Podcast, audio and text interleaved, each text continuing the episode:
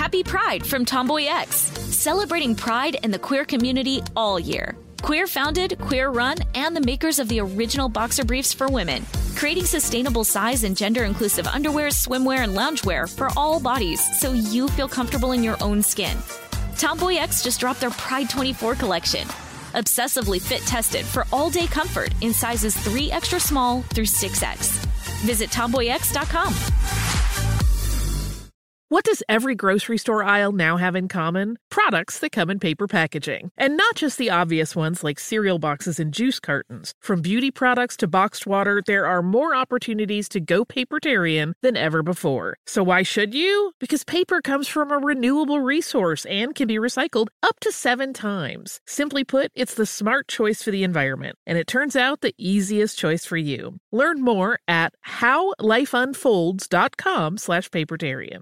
I'm Tracy from Stuff You Missed in History class. Are you a small business owner or even someone who dreams of entrepreneurship? Then check out season two of Mind the Business Small Business Success Stories from iHeart Podcasts and Intuit QuickBooks. Join hosts Austin Hankwitz and Janice Torres as they interview entrepreneurs sharing insights around starting and nurturing a small business. You won't want to miss these inspiring stories of entrepreneurship and discovering ways to business differently so you can too. Planning your next trip? Choice Hotels family of 22 brands has over 7,400 locations and the perfect hotel for any traveler you want to be. Like a Cambria hotel serving up locally inspired craft cocktails for all my folks who maybe want to meet up and talk about Mad Royals. Check into a Radisson hotel with flexible workspaces for you strivers who listen during business travel. Or a Comfort hotel with free hot breakfast, family friendly pools, and big spacious rooms for the parents who listen with their kids and need a little retreat. What are you waiting for? Join Choice Privileges and start earning points toward your next stay. Find a stay for any you when you book direct at choicehotels.com, where travels come true. Welcome to Stuff You Missed in History class from HowStuffWorks.com.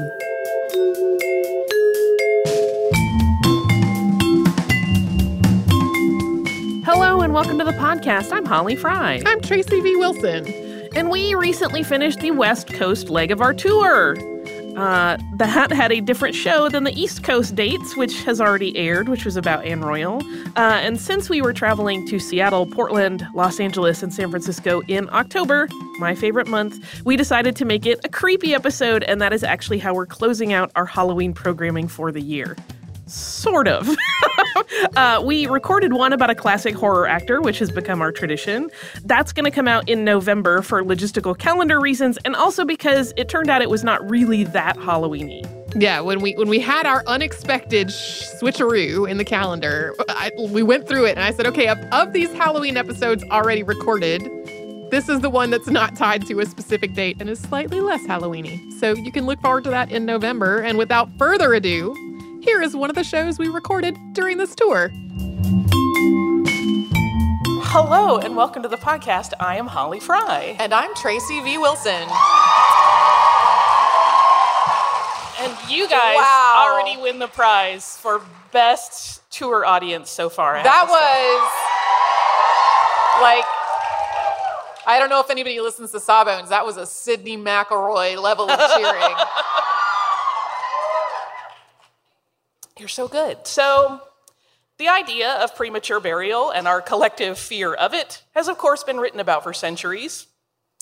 And the fear of being buried alive is called taphophobia, in case you did not know, uh, which for some reason makes me think about the Bob's Burgers episode where um, Louise makes a friend out of a man made of taffy. I don't, it's a whole different thing. But taphophobia is alive and well today. but there was a period from the 18th and into the 20th century where it reached this fever pitch in Europe and the United States. So we're going to break down today a little bit where that phobia really came from, at least in terms of, of that period of time, and how people tried to deal with it. Uh, and really, just how real a possibility of a live burial actually was or was not. That- There's a lot of emphasis on the was not part, just as a spoiler. Uh, theologian John Duns Scotus, the first of many delightful names we have in this episode, was said to have been buried alive in 1308. So, according to a pretty widely accepted story, he had experienced some kind of an attack that left him completely unresponsive. He was buried in Cologne, And then when his servant, who had been away when this all happened, came back, he insisted that the body be exhumed. And so when the tomb opened, Duns Scotus's hands were bloodied and worn down, indicating that he had been trying to fight his way out of the tomb, which is horrifying. However, uh, that account did not actually show up until Francis Bacon wrote about it in Historia Vitae et Mortis, and that's the history of life and death. And he wrote that in the early 17th century, so 300 years after Duns Scotus died. And it is completely unclear. We have no idea where he got this information because it didn't seem to exist before then. I have an idea. He made it up. His fevered imagination. Uh, when he first put out the story, though, it didn't really cause any kind of a panic. But by the late 18th century, leading right through the Victorian era, Europe and the United States in particular were just fascinated with and terrified of the thought of live burial. And there were a lot of factors that contributed to this huge cultural anxiety. So, for one thing, there was this thesis that was written in 1740 by um, a Danish born anatomist whose name was uh, Jacob Benin Winslow, and it was titled Morte Incerte Signa, or Death Uncertainty Standards. So, it really sounds like a page turner. Um, and in it, he wrote about the pitfalls of how the medical community was applying its methodology to determine that someone was or was not, in fact, dead. Uh, and he referenced, as an example, this John Duns Scotus story, as though it were a verified fact. I like how I pronounced his name totally different from you. I don't, I don't, I never found a, a consistent pronunciation. So okay. if we have horrified anyone, Sorry. Uh, just, that's just a bonus. So, uh, Winslow's ideas were pretty sound, though. He thought that a lack of a pulse and the appearance that respiration had ceased, he thought that was probably not enough to conclusively and confidently declare someone to be dead, which, I mean, that's a pretty reasonable conclusion. But for him, the only way he thought to be sure was to wait and see if the body started decomposing, which like that's an abundance of caution. Yes. I feel like if Winslow were watching modern TV and film, he would be that guy in the audience going, That's not how you do it at all. Because all they do is look at him for like a second, do the eye close, and they're out of there. Um, and that would not be nearly enough for him. But then another physician, Jean Jacques Bruhier d'Ablaincourt, he was French, y'all. Um, he took Winslow's writing and he kind of ran with it because Winslow's thesis had been written in Latin. And so Bruhier translated it into French, and to kind of illustrate the points that were being made, he added in anecdotes of people who had been buried alive as a sort of commentary. And he published this as a two volume work, and the first volume was published in 1742. It was titled Dissertation sur l'incertitude des signes de la mort, or the uncertainty of signs of death. So Bruhier's, I said it badly. His translation didn't rely on any kind of verified information when it came to adding in these anecdotes. He relied on folklore and rumor and legend to fill out this whole version of his book. And that really sensationalized adaptation of Winslow's earlier work became incredibly successful. It was translated and republished in Europe and in the United States. And then some of these translations then added their own flourish with all kinds of other stories uh, that uh, beyond what had been supplied. So to lay people, this came off as incredibly credible. It was written by a doctor, two doctors, depending on the attribution and the translation I'm not going to name any names. I feel like there's still a doctor out there who's saying stuff and people are believing it because he's a doctor. Um, but of course, if doctor said that premature burial was a real and common danger, that must be true. So he made a lot of money off of this work. Yeah, they all wanted to be ready and understand this whole situation. And even though other medical professionals eventually wrote their own critiques of Bruhier's work, uh, pointing out how much of it was really speculative and, in fact, quite fanciful, the damage was already done in so many ways. People had already latched onto it. And so many people had grown terrified that they were going to be misidentified as dead uh, that there was absolutely no walking back this belief. It's kind of like that thing where once you believe it, even when credible evidence is presented, you just think it's a you conspiracy, right? You're yeah. like, no, it's real, and you're hiding it. You're working for Big Coffin. Um, so, so there was no way that was going to get fixed. Um, but on the plus side, this book and its popularity and the public consciousness about the possibility of live burial did make physicians a lot more careful about declaring their patients dead. This is like the opposite of Virginia Apgar needing to look at the babies. Um, so, the case of Hannah Beswick is this clear indicator of how deeply people were starting to fear being buried alive in the second half of the 18th century. Hannah was a wealthy woman, she was unmarried, and because her brother had allegedly been almost buried alive, she was really, really completely terrified of premature burial. So much so that she made a deal with her Manchester doctor, Charles White, to keep her body from burial indefinitely. An even bigger abundance of caution. For the sum of 20,000 guineas. So some retellings say that he inherited the entirety of her fortune. Others say that he merely had this one lump sum payout, but the important thing is that he really did keep her from being buried for a very long time. So, after Ms. Beswick died in 1758, Dr. White embalmed her uh, he kept her in his home for years and years and years. He would check on her annually uh, with a witness standing by to make sure everything was cool and that she was, in fact, well preserved. Um, I read one thing that said that he eventually moved her from like kind of an out in the open thing to like putting her in a clock, but I'm not sure if that's true. What? Is that not where you keep your bodies? I don't. I got a house full of grandfather clocks I got to open once a year. Um, I don't really don't anybody come for me. I so expect police at my hotel later.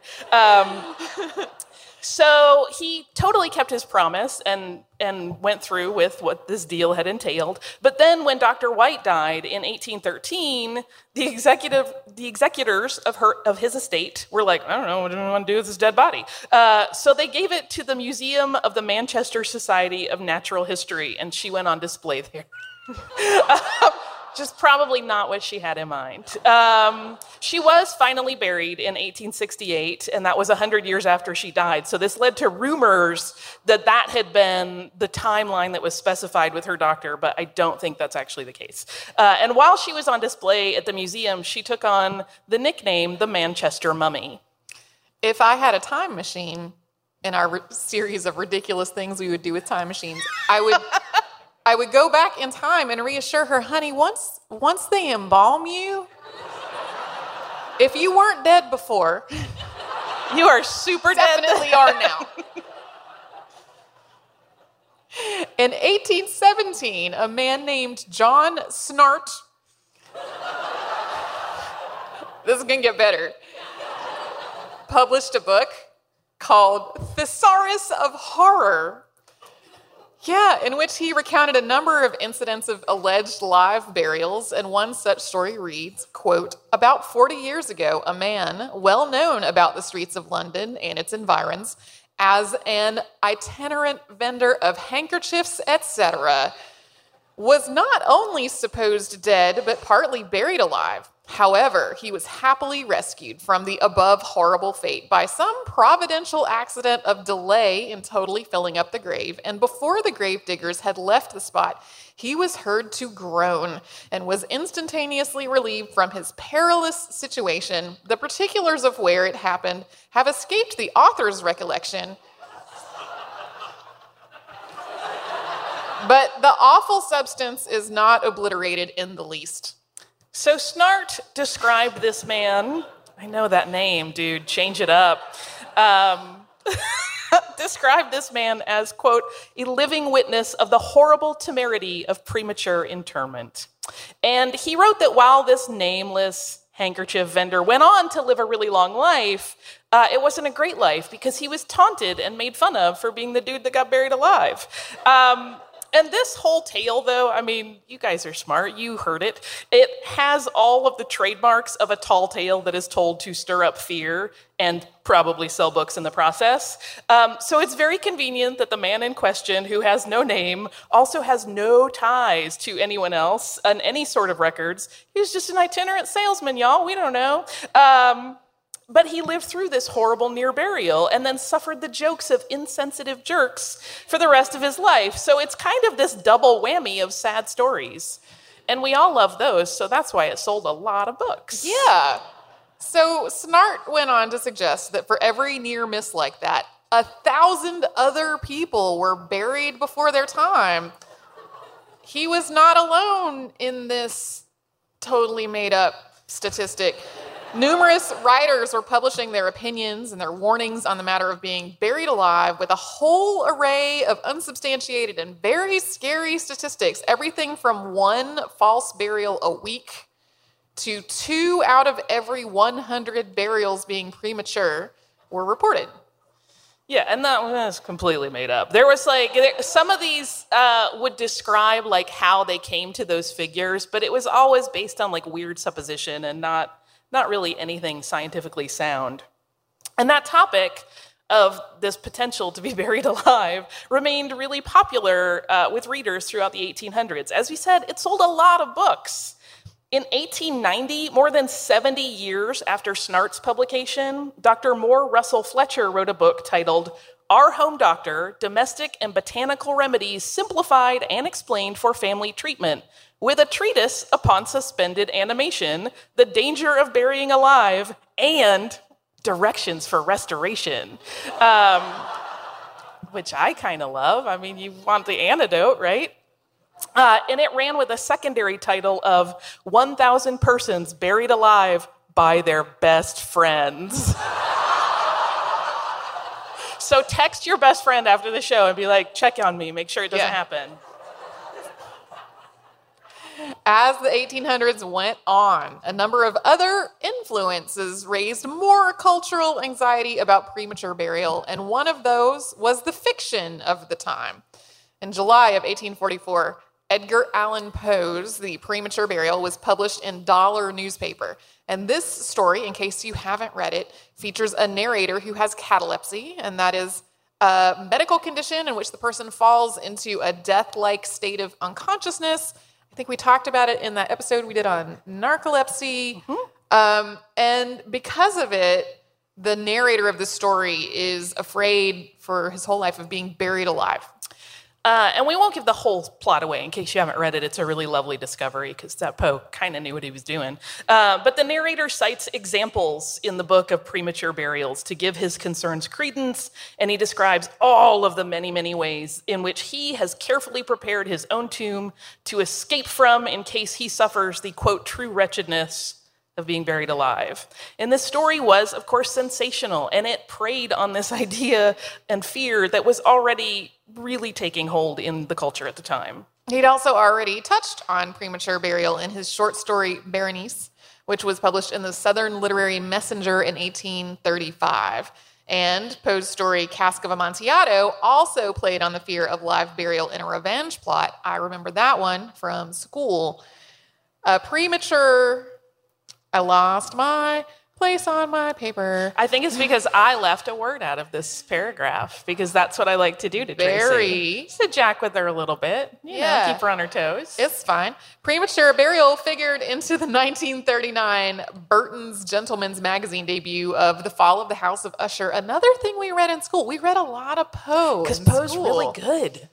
Um, so Poe is certainly fascinated with this idea of being buried alive, which is probably not a surprise to anybody, and also recognized the potentially lucrative nature of these tales that preyed on the reader's fears. I feel like I should have an aside and go, I know we talked about Poe a lot, but I am a woman with a framed portrait of Edgar Allan Poe in her dining room. So clearly, I have a little bit of a focus situation. There Um, used to apparently be a lot more Poe in this outline, and then it, it was, it was There was- pulled back. There was a whole lot more Poe because I just want to talk about his work all the time because I love it. Uh, and all of these stories, though, about premature burial that he wrote came before his really rapid rise to fame in 1845 with the publication of The Raven. But once he became popular and The Raven became popular, his other stories were reprinted to capitalize on that fame. And so his work continued to gain new readers and become more famous and build on the already common fear of awakening in a tomb or grave that had just been, you know, already kind of bubbling up in the US and Europe. So keep in mind that while embalming had been practiced all the way back to ancient Egypt, it really wasn't all that common in the United States or Europe at this point. Embalming isn't necessary. A lot of cultures and religions look on it as a defacement of the body.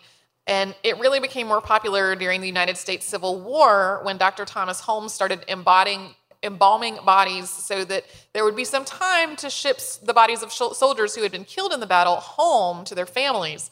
Holmes had been experimenting with embalming practices before that. He claimed to have embalmed more than 4,000 bodies during the war, making himself a whole lot of money in that process.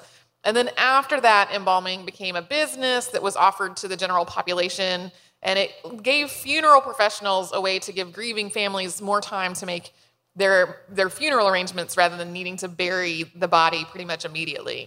Yeah, that 4,000 bodies number gets really big when you consider that at the time he was apparently charging $100 per body. So during the Civil War, that was a load of cash. That seems like a huge amount of money. Uh, and as the 20th century approached, discussion of premature burial became even more common in public discourse. And we're going to get into that a little bit, but right now we're going to pause. Happy Pride from Tomboy X. We just dropped our Pride 24 collection. Queer founded, queer run, and creating size and gender inclusive underwear, swimwear, and loungewear for all bodies so you feel comfortable in your own skin. Visit tomboyx.com to shop.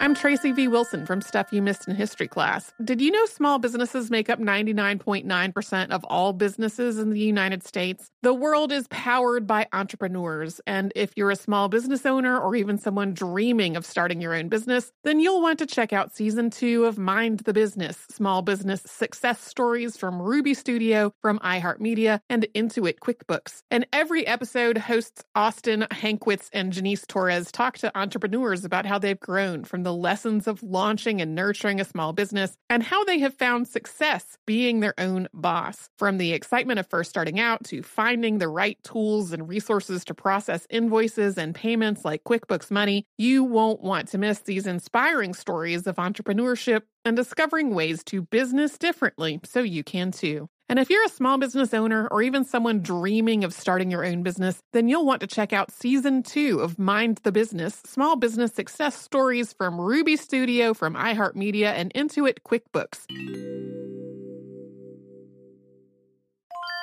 When you think about the future, what kind of technology do you envision? Whatever the future holds, artificial intelligence will undoubtedly be at the heart of it all. Join Graham Class as he hosts season two of Technically Speaking, an Intel podcast from Ruby Studio in partnership with Intel. Explore the future of technology that's rapidly evolving our world today with the help of AI. There is still so much work and research needed to fully understand the power and potential of AI, and Intel is at the forefront of implementing AI in revolutionary technology that's changing the world we live in for the better. In each episode, Graham interviews the minds transforming medicine and healthcare, retail, entertainment, personal computing, and more while pioneering new uses for AI in these spaces. Tune in every other Tuesday and explore the latest technology that's changing our world today and creating a more accessible tomorrow. Listen to Technically Speaking, an Intel podcast on the iHeartRadio app, Apple Podcasts, or wherever you get your podcasts.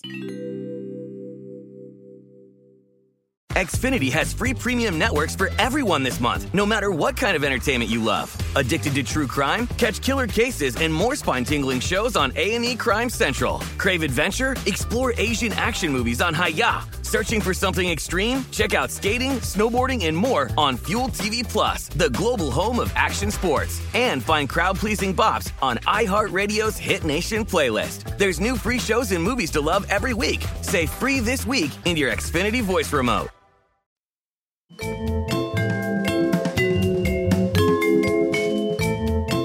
So in 1896, a British businessman and activist named William Tebb formed the London Association for the Prevention of Premature Burial. He wanted to ensure, I mean, they had a mission. He wanted Uh-huh. to make sure that steps were taken to minimize the likelihood of anyone suffering this fate. And he worked with doctors and survivals of near burial to develop the ideas that the, the group formed together. So in 1905, Tebb, pu- Tebb published a book. It was titled Premature Burial and How It May Prevented, with special reference to trance catalepsy and other forms of suspended animation. And this book had a bunch of different methods, building on the work of the writers that came before, that the medical community would uh, be able to be very, very certain that a person was really dead before declaring them to be dead. These are not pleasant methods. No, just so to warn you. brace if you're squeamish. Um, these included holding fire to their hands um, and applying hot irons to the body and injecting them with various substances, some of which would have killed them. Um, but the idea here was that people in trance like states that were causing these false death declarations could perhaps be jolted to consciousness by a, some form of shock to the body. Um, like, they, I guess slapping was too nice. I don't know what that's about, why they're like, let's burn them. Um, but this book also offered up some really pretty cool new ideas for the time. So uh, it mentioned attempts at resuscitation through electric shock or artificial respiration. And this is a very new idea. Uh, chest compression was super new at this point. It had been discussed and practiced in some form or, or another, although not commonly, for about 10 years. And mouth to mouth resuscitation was still 50 years off. So, in that regard, it was really ahead of its time.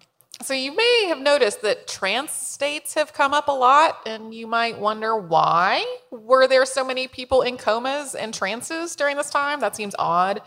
Uh, there were a couple of things going on, and one big problem was cholera. And in the 19th century, cholera pandemics were pretty common, and global trade was helping to carry contaminated food and water basically everywhere. Uh, but one of the advanced states of the illness uh, was a coma that presented very much like death. And there were cases where a per- person was determined to be deceased when they were, in fact, not. Additionally, uh, just knowing that it was possible to get so sick that you looked dead even to a physician really helped spread a public sense of fear that that might happen. Another problem was what came to be called lucid hysterical lethargy, or more casually, death trance. I continue to be really curious about what was really going on here, but there were numerous cases in the 19th century of people who, confronted with certain topics or situ- situations, would experience this highly elevated heart rate followed by a drop into a death, a death trance.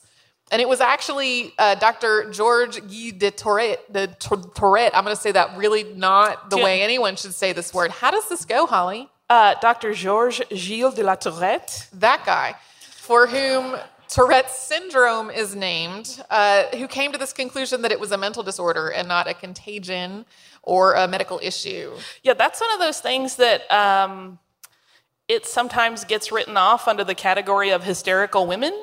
Um, but there were actually instances where they were recording this, like they were taking these people's pulses and they were rising rapidly and then dropping to almost nothing. So if that was a case of someone kind of working themselves into it, like their body was definitely responding to their mental state. Yeah, I'm just like, what was it though? I don't, it was fashionable. Um, yeah, maybe. But here's the thing that kept all of this panic and hysteria going. There absolutely have been people who were buried prematurely, um, which stinks. But there were a lot more that were mistakenly identified as having buried, uh, having been buried prematurely, and because of the improved communications that were happening in the late 19th century, industry was causing great communication advances. These horror stories would get picked up and spread like wildfire. And they were largely the result of people not understanding science and how the human body decomposed. For example, a lot of these stories hinged on this evidence, in air quotes, that the person was heard to cry out after having been buried. But this is actually a phenomenon that's known as Totenlaut, which is German for dead loud. And it refers to the way that the gases build up in the body during decomposition and they eventually cause the throat to open and the air rushes like it would if you were speaking. It causes some kind of cry for help. It's not a cry for help, it's a cry made by gas in your decomposing body. You just have gas. Um, Yeah, there's a lot of it's just gas. It's just gas though. ever since I was doing this research and I told it to my husband, every time we belch in the house, we go toten loud.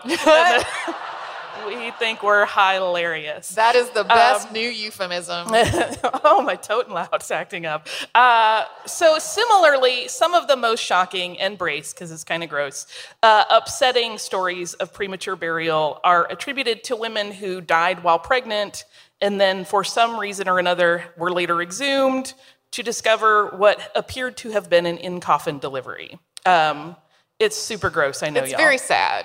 but it's not quite the the. Uh, That's people not would- what was happening. People would presume that, oh my gosh, she woke up and gave birth to her baby in a coffin. That's not what happened at all. Uh, there is always a German word for everything, uh, and this phenomenon is called Sarggeburt, which simply means coffin birth. So discoveries of coffin births in histories, which like they continue to happen when we're doing our unearthed episodes at the end of the year. Sometimes there are, you know, somebody that did an archaeological dig, and here's is another one right there. But uh, it could lead to really steep penalties and punishments for the doctors who were involved when it's something that was discovered pretty quickly. The doctors would be accused of neglect. But once again, the real culprit here is just decomposition and gas, like gas filling the abdominal cavity, creating pressure. Like that's it's not it's not at all that the person was still living in some way. Um, a thing that that is not uh, is not noted here, but that like I heard about in this in my teen tween fascination with death years um, was people thinking that people's hair and nails were continuing to grow. Yeah. and um, like some of it was people thought that people's hair and nails continued to grow after they died, which they don't, or they were like, oh, they must have been buried alive because their hair is so much longer. No, it's just that like your skin recedes. I'm going to tell you something scary. Uh oh. Um, there was one thing that came up in some of the research I was doing that no one's been able to explain, which is that uh, in cases where bodies have been exhumed, there have been times where they have found clutches of hair in clenched hands, Ah. and they can't explain that. ah. Uh, we don't know if, like, as part of decomposition, you try to comb your hair so you look pretty. I don't. I don't know what happens. But that's a scary thing that came up, and because there's no explanation, I was like, Meh, "This one's running long." Well, and it Um, also that doesn't seem like uh, something that a, a person might do if they really did regain consciousness in the coffin. Oh, the first thing I would do is zhuzh. okay. That's the first thing I would do. I'd be like, ah, where's my lipstick? I know. Uh, I would turn into Beatrix Kiddo and start punching the thing in front of me. Uh, okay, so all of we this should talk about concern, this again. Yeah. Uh, all of this concern about being trapped in an early grave naturally sparked human innovation. Uh, and starting in the late 18th century, people started coming up with some pretty fantastic coffins that would help ease their fears of waking up six feet under with no means of escape. Thus, the so called safety coffin was born. So, Duke Ferdinand of Brunswick is usually cited as the first person to commission a safety coffin, and that was a project he initiated in the early 1790s. So, in the early years of all of this happening, this was a custom built coffin, and he had a window installed. There was a tube so that if he w- if he awoken, if he awoke entombed, he could still breathe. And then, importantly, the coffin had a locking lid and it wasn't supposed to be nailed in place. The lock could be opened from inside.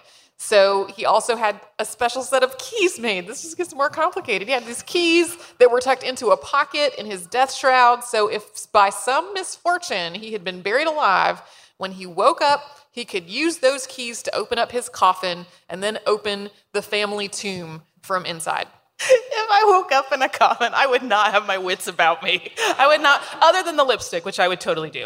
Um, but then I'd be like, I don't, oh, I would do the Beatrix Kiddo thing, like, and really hurt myself before I was like, hey, I had some keys made. I forgot about those keys. But here's the thing, right? Not everybody had a family tomb, so you couldn't just give yourself a set of keys. Most folks were buried in the ground with no way to see themselves out.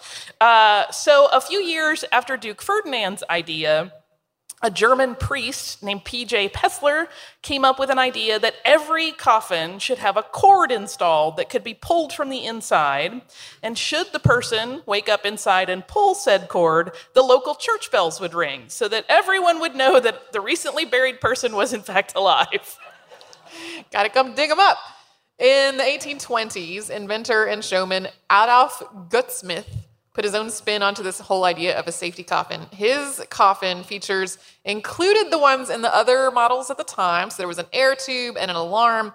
But the tube on his design was big enough that if the person inside woke up, food could be sent down to give them enough sustenance uh, while the whole digging up process happened. So Gutsmith himself tested his, inv- his inventions a lot of times, And on one occasion, he ate a full meal of sausages and soup and washed it all down with beer, all while buried one in, inside one of his coffins. That, I'm just, I'm sorry, this seems like a very gassy plan for your test. It also seems like a restaurant concept that is to take off. Like, you know, someone's to hear this and be like, I'm to call investors I'm going to. I need 22 coffins um, and tubes full of sausage. Um, I just have to say, I gotta admire eating a sausage in a tube. Uh, and I wonder if the tube got greasy on the way. I have many questions. Well, I have questions. Like, you don't really have a lot of room to sit up in a closed coffin. So I'm like, are you, how are you drinking your? Is it? I would die then? because I would open my mouth to be ready, and the food would go in, and I would choke. Okay. That's how that would play out. And they'd be like, ah, leave her there. Um,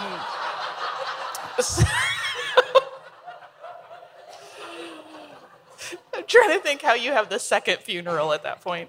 Um, a really complex and fairly thorough approach was devised in 1829 by Dr. Johann Gottfried Taberger. And this German inventor designed, again, a system of strings to attach to the probably deceased's limbs, uh, which ran to an above ground bell.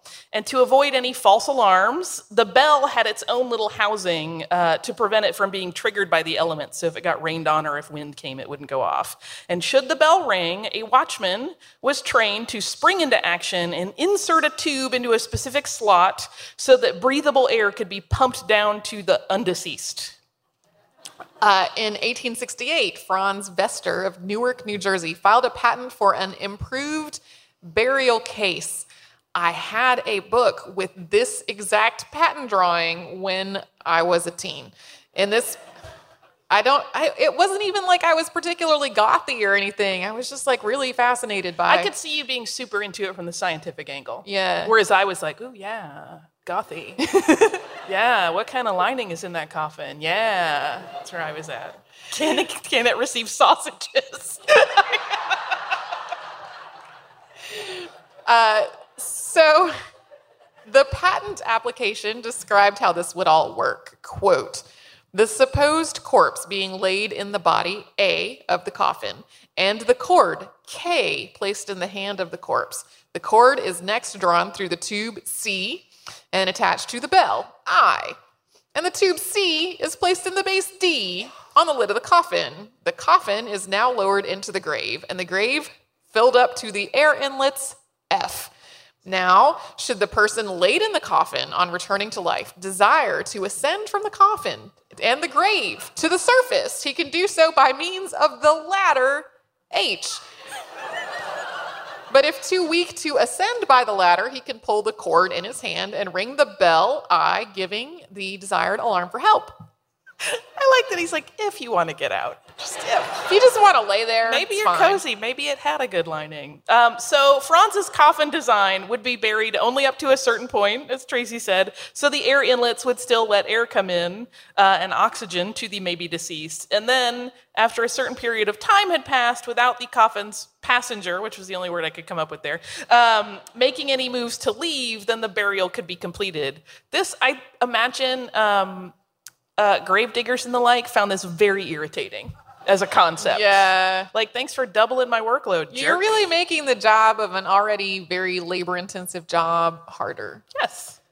So then in 1885, inventors Charles Sieber and Frederick H. Borntrager of Waterloo, Illinois, came up with a casket that offered, quote, certain new and useful improvement in lifeguard signals for people buried in a trance.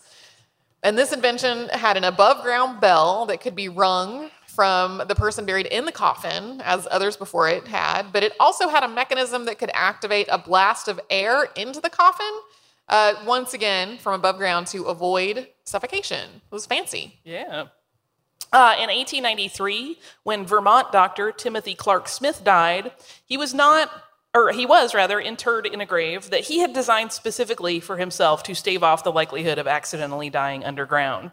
So he first arranged for the space next to his plot to also be his, and he had a set of stairs built into it.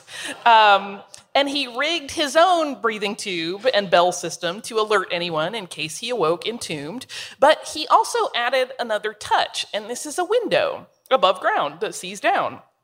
Today, you can still see the window over his face in Evergreen Cemetery. Uh, in New Haven, Vermont. But the glass, which was intended to give passersby or uh, someone who was maybe concerned a chance to just check in on him and see, like, hey, are you actually deceased or are you um, maybe waking up? Um, that has unfortunately become clouded. So if you are feeling a little bit morbid and you want to go look, you won't see anything gross, but you can say that you went and looked at a corpse through a window. Yeah, I don't know if that's unfortunate. I think that might be a blessing. Uh, Count Michel de Karnice Karnicki came up with his own solution to this whole premature burial problem in 1897. He was a chamberlain to Tsar Nicholas II of Russia, and he presented this idea at a conference organized by the French Society of Hygiene at the Sorbonne. There were doctors and diplomats and the press. The czar had given him the leeway in his duties to focus exclusively on developing the idea for this coffin, and he had put all the bells and whistles into it. So he called his device La Karnice, after himself, like you would. Uh, and like similar inventions, it was intended to alert someone if the person in the coffin was alive. This version was also intended to give even an unconscious but alive person a shot at being rescued. So you'll notice some of those others involved, like you got to wake up and pull a string and do a thing, but this uh, had a glass ball that hung over the chest of the probably dead person. And if the ball was in any way disturbed, it would trigger this spring loaded mechanism that opened a container that sat above the grave. And when the container opened, air would rush into the coffin via a tube. These people love their tubes. Um, a chime would sound, and a flag would deploy. So it was like, woo, I'm alive. Um, I feel like if this were a real functioning type thing, Little Richard had this. Um,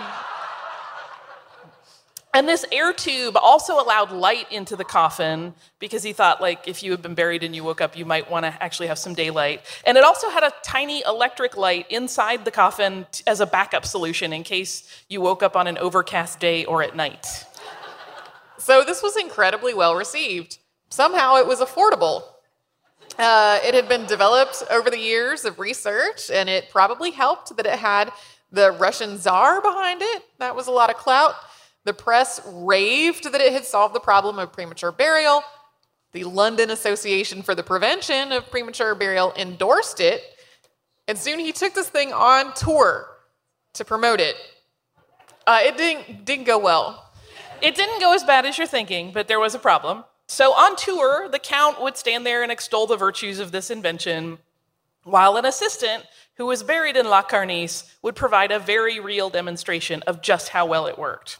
But on one of the stops on the tour, the bell failed to sound and the flag did not deploy and time was going by. And the audience started getting progressively more concerned uh, and so did Karnice Karnicki and so the inventor then got several men and was kind of like he called it. And uh, they all started digging very quickly and they were very happy when the assistant turned out to be alive he had triggered the device and it worked enough to get air to him but those alarm systems did not work um, and the press actually skewered la Karnice after this it was a big public failure. It was super embarrassing. And even the favor that it had briefly enjoyed from the medical professionals and high profile enthusiasts that had initially embraced it quickly retracted. So Karnice Karnicki continued to market his device in an effort to try to regain the public's lost trust. And a man named Farrapo Lorenzo, who was 78, demonstrated the device for the Count in Turin, Italy. He was buried in it for nine days before being dug up again. He wrote, uh, Karnice Karnicki wrote in promotional material hyping up how real the danger of premature burial was and trying to counteract all of his critics. And he took his safety coffin to the United States where it was once again really well received, but not well enough that he ever managed to really sell many of them. Yeah, allegedly it sat in like showrooms at funeral homes and it was like, you could have this. And people would be like, that's okay. I don't think so. I'm not little Richard. Um, there were at least two designs for safety coffins that I really like. They really simplified this whole concept of alerting people that you might need out. Um, Hubert Deveau of New York came up with his version in 1894, and then Marie Constant Hippolyte Nicole of France came up with hers in 1899. And both of these made use of natural movement to set the cycle in motion to alert someone above ground and get air pumped into the coffin. Both of them realized that rather than having a cord that somebody had to remember to pull upon waking, it would uh, be a lot more elegant to just have a lever above the head of the body. So, the first thing a person would do upon waking up in a coffin would probably be to raise their head. So, both of these designs were triggered by that motion of sitting up in the coffin. But what happened after the trigger was a little different. So in Deveau's design, the raising of the head would raise and open a valve above ground that would admit air into the coffin. And that valve, as per Deveau's patent write up, quote, should be made of some bright color so that it could be readily seen. And so it would alert grave watchers that movement was underway in the coffin that was buried below. Nicole's design featured an elaborate hook and counterweight apparatus that broke a glass when the person lifted their head, which let air come in. And then the noise of the glass breaking was supposed to provide the alert to the outside world that something was amiss. Uh, but as the inventor wrote, quote, I can also, by the breaking of the glass, set in motion any convenient apparatus for sounding an alarm. So, this particular design was intended for coffins that would be kept above ground until the living were completely certain that the person in it was dead. And then the window area would be sealed up with some kind of plate, and then the coffin would be buried. Yeah, I have to wonder these designs that feature buy-in from other people. Like you can buy the coffin but you also got to find someone willing to either only bury you partway or hang out and wait till they're sure you're dead and seal this thing up before it goes in. Like i mean how do you approach a friend with that? Um, hi I love you, and I need to talk about my final arrangements. Um, eventually, electricity actually made its way into some of these safety coffin designs. In 1900, Walter J. McKnight of Buffalo, New York, filed a patent for an electric device for indicating the awakening of persons buried alive. And in McKnight's design, movement within the coffin would close a circuit. Like he had all these levers that were metal and they would close circuits if you moved. Uh, and it was attached to an electric signal above ground. And one section of his design even included an arm similar to that glass ball we talked about earlier that just sat above the chest of the person that was probably deceased, so that even if they breathed and were not conscious, it would close that circuit and start the whole process. So these are all novel and creative ideas. That does not, though, make them good. And we are going to discuss why that is in just a moment. But first, uh, we will leave a place for an ad for listeners at home later on. Happy Pride from Tomboy X, celebrating pride in the queer community all year. Queer founded, queer run, and the makers of the original boxer briefs for women, creating sustainable size and gender inclusive underwear, swimwear, and loungewear for all bodies so you feel comfortable in your own skin. Tomboy X just dropped their Pride 24 collection obsessively fit tested for all day comfort in sizes 3 extra small through 6X. Visit tomboyx.com.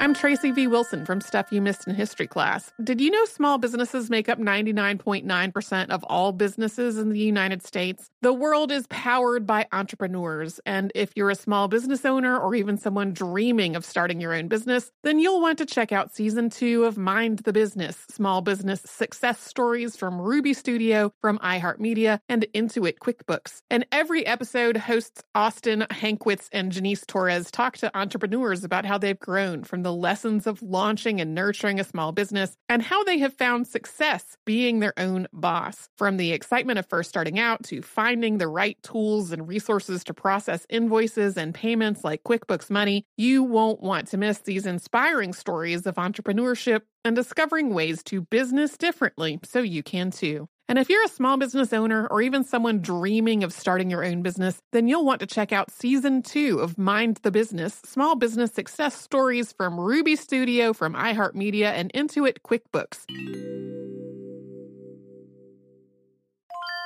When you think about the future, what kind of technology do you envision? Whatever the future holds, artificial intelligence will undoubtedly be at the heart of it all. Join Graham Class as he hosts season two of Technically Speaking, an Intel podcast from Ruby Studio in partnership with Intel. Explore the future of technology that's rapidly evolving our world today with the help of AI. There is still so much work and research needed to fully understand the power and potential of AI, and Intel is at the forefront of implementing AI in revolutionary technology that's changing the world we live in for the better. In each episode, Graham interviews the minds transforming medicine and healthcare, retail, entertainment, personal computing, and more while pioneering new uses for AI in these spaces. Tune in every other Tuesday and explore the latest technology that's changing our world today and creating a more accessible tomorrow. Listen to Technically Speaking, an Intel podcast on the iHeartRadio app, Apple Podcasts, or wherever you get your podcasts.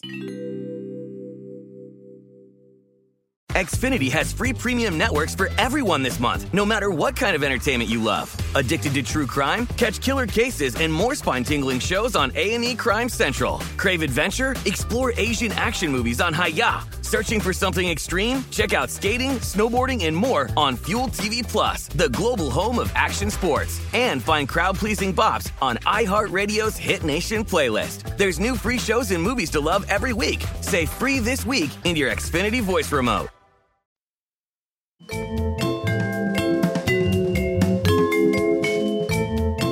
There is, of course, some pretty flawed logic in most of these safety coffin designs that we've been talking about. So, as we mentioned in the first segment, uh, corpses twist and turn a lot in a lot of bizarre ways as they decompose. So, almost all of these designs that featured some movement in the coffin setting them off were open to the possibility of false positive alarms being activated. The obvious solution, at least if you asked uh, Franz Vester in 1868, was to include a viewing tube so that, again, it's a tube, so that other people could then just like peek in on the recently buried and see if they were trying to get help or if they were just decomposing and setting the alarm off. Yeah.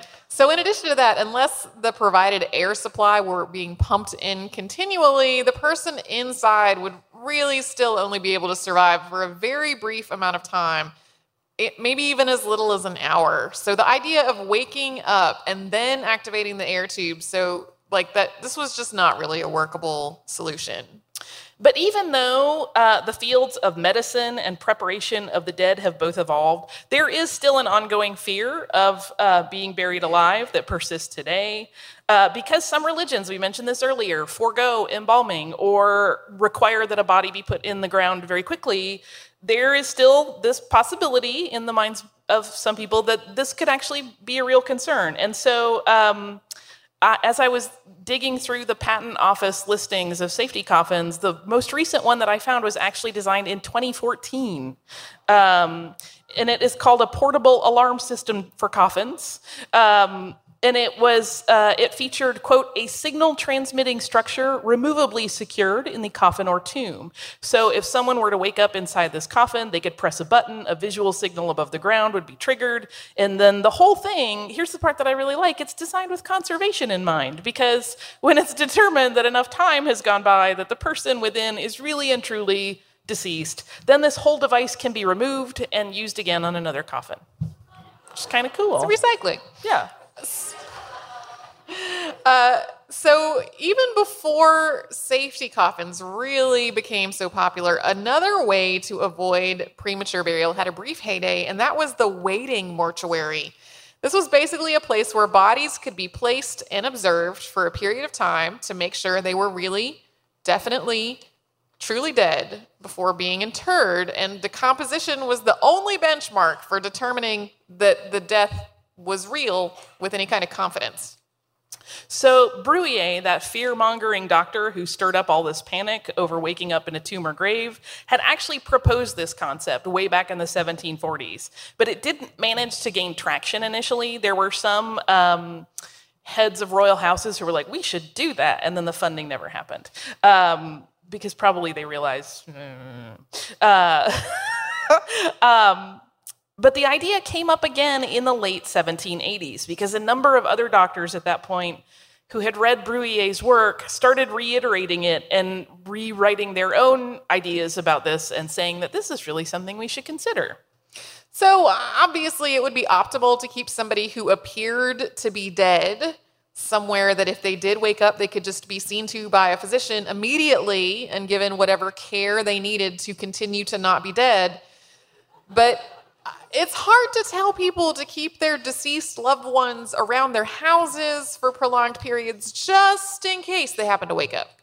Yeah, I know you're dealing with grieving and some other stuff, but could you just hang on to this for a few days? Uh, it's not cool. So, Germany in particular picked up this idea that special facilities should be built to house the newly probably dead, uh, where they could be looked after and checked on in an environment that was specially prepared for any surprise awakenings. Uh, one of the proponents of this idea was a physician named Christoph Wilhelm Hufeland, who wrote very plainly about the corpse house that he was building in 1791.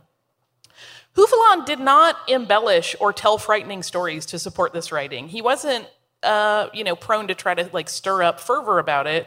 He was really matter of fact, and he described all of these functions very simply and very clearly. In Hufeland's Leichenhaus, which was named the Asylum for Doubtful Life. yeah, the names in this are so good.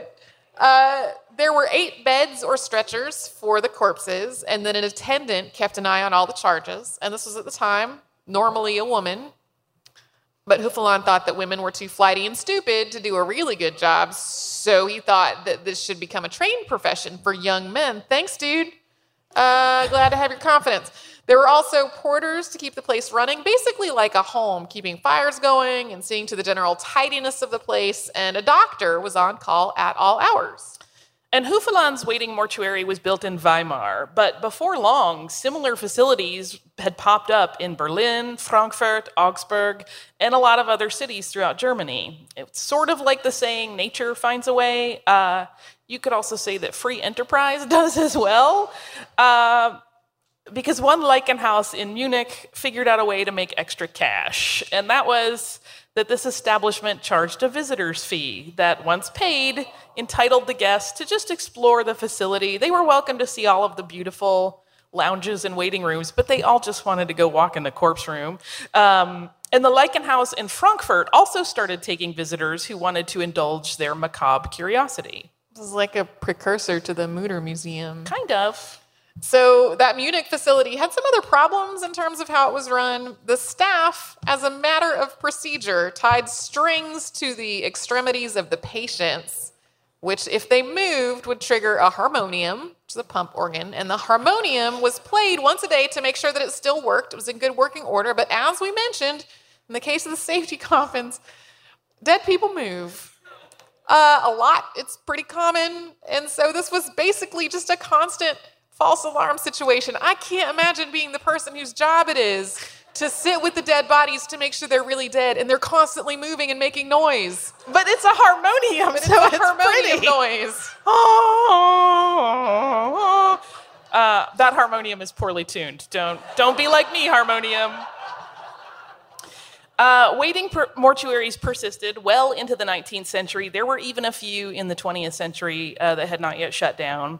And proprietors started to hope that they could mold this into a luxury industry by building progressively more ornamental and fashionable homes for these businesses. They looked like beautiful houses. But they didn't last forever um, because despite the fancier ones being built, people just started to think of them as really gross places. and like, I mean, they kind of were. they just were like, ugh. And also, let's say my loved one wakes up. I don't want them to wake up in a room full of corpses. Uh, so, so they kind of started to fall out of favor. People started to question what it would be like for somebody falsely assumed to be dead to wake up, wake up in a place like this, just surrounded by these decomposing bodies, and they just didn't want that. And then there was this very tricky fact there's no record of anyone ever waking up in one. Uh, that cast doubt on the entire idea of premature burial as this, you know, total scourge of living people. And then, as people started to realize that it was really pretty unusual to be buried alive, it became apparent that there was not need for a service like this, and waiting mortuar- mortuaries slowly died out. I'm so sorry. I wrote that pun and I don't even like puns.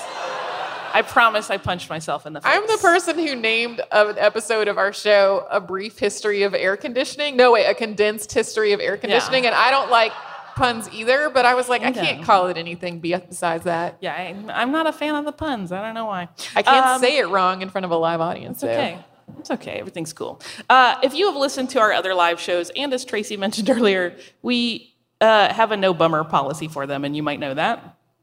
So uh, we've been talking about really morbid and sometimes gross things here. So in the interest of ending in a bit of a happier place, I had this goofy idea uh, that I would write a silly poem about the final wishes of famous historical people that were designed to make sure that they did not go to their graves before their time. This is probably the best thing that has ever happened on our show. Don't oversell it, because now I'm going to choke. Um, so I called this How to Make Sure You Won't Be Buried Alive or Weird Advice from Famous People.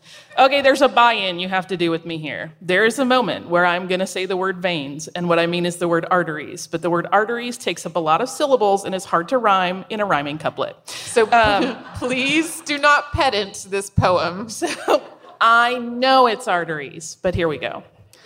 George Washington asked to be held for three days before he was placed in his Mount Vernon grave. Alfred Nobel bade, Please open my veins. Hans Christian Andersen wanted the same.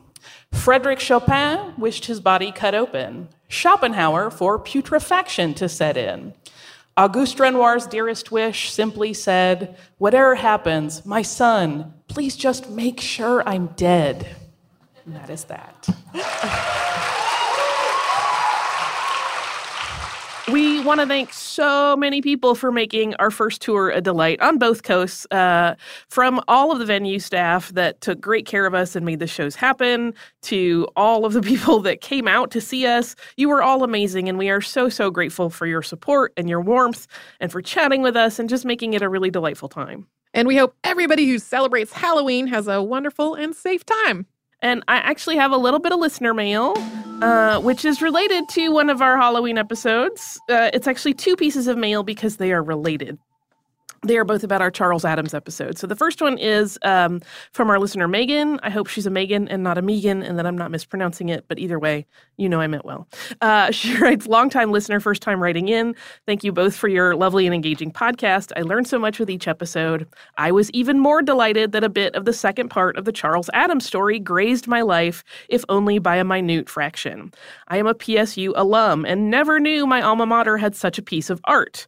Uh, although to be fair, the library system system for Penn State is huge. Uh, if you recall in that episode, we mentioned a piece of art that the library had. There was a huge mural, 14 by 4 feet, that Charles Addams painted uh, originally for a seaside resort. And she goes on to say the Pattee and Paterno libraries, I hope I'm not mispronouncing that, are truly lovely buildings and worth touring if any other listener has the opportunity to visit State College uh, or, or University Park, the campus name.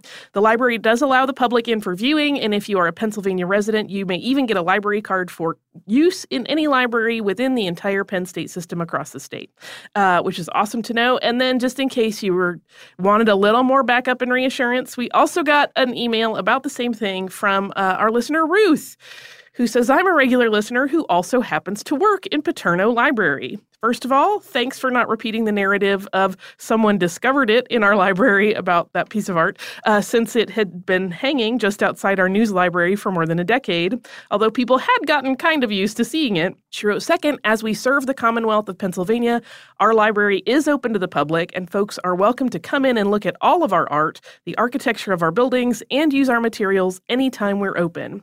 If you come in the entrance on Curtain Road and turn left at the welcome desk, you will see a sign for Starbucks. Go through that to the lounge, and the picture is up on the far side. Uh, so now you have reassurance also from a library employee that it is perfectly okay to go check out that Charles Addams painting if you wish, as well as handy directions. Thank you, Ruth. That was great. Uh, thank you, Megan, for writing and telling us uh, about it as well. I hope many people go check it out because it's really incredibly uh, lovely. And like I said, it's it's that ghoulish charm that I love Charles Addams for. If you would like to write to us, you can do so at historypodcast at howstuffworks.com. You can also find us everywhere on social media as Missed in History. You can find us at missedinhistory.com on uh, our website, where we have every episode that has ever existed of the show, as well as show notes for the ones that Tracy and I have worked on, and occasional other goodies and odds and ends. Uh, if you would like to subscribe, you could do so at Apple Podcasts or on the iHeartRadio app or wherever you listen to podcasts.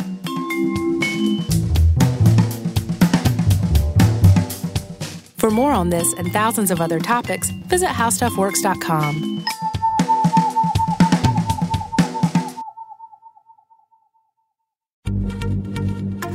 Happy Pride from Tomboy X, celebrating pride and the queer community all year. Queer founded, queer run, and the makers of the original boxer briefs for women, creating sustainable size and gender inclusive underwear, swimwear, and loungewear for all bodies so you feel comfortable in your own skin. Tomboy X just dropped their Pride 24 collection. Obsessively fit tested for all day comfort in sizes 3 extra small through 6X. Visit tomboyx.com. Xfinity has free premium networks for everyone this month, no matter what kind of entertainment you love. Addicted to true crime? Catch killer cases and more spine-tingling shows on A&E Crime Central. Crave adventure? Explore Asian action movies on Hi-YAH. Searching for something extreme? Check out skating, snowboarding, and more on Fuel TV Plus, the global home of action sports. And find crowd-pleasing bops on iHeartRadio's Hit Nation playlist. There's new free shows and movies to love every week. Say free this week in your Xfinity voice remote. Hey, girlfriends, it's me, Carol Fisher, back with another season of the global number one podcast, The Girlfriends. Last time, we investigated the murder of Gail Katz. This time, we're uncovering the identity of the woman who was buried in Gail's grave for a decade before she disappeared. Join me and the rest of the club as we tell her story. Listen to season two of The Girlfriends, Our Lost Sister on the iHeartRadio app, Apple Podcasts, or wherever you get your podcasts. I'm Jordan Gonsalves, and I'm a journalist. Join me on my new podcast, But We Loved, where queer elders recount the amazing history they've lived through. In the middle of Wall Street, they stopped traffic, they were doing a die in. And in the process, share little gems of wisdom for the next generation. The key is to understanding yourself, learning to love and embrace yourself. You can listen to But We Loved on the iHeartRadio app, Apple Podcasts, or wherever you get your podcasts.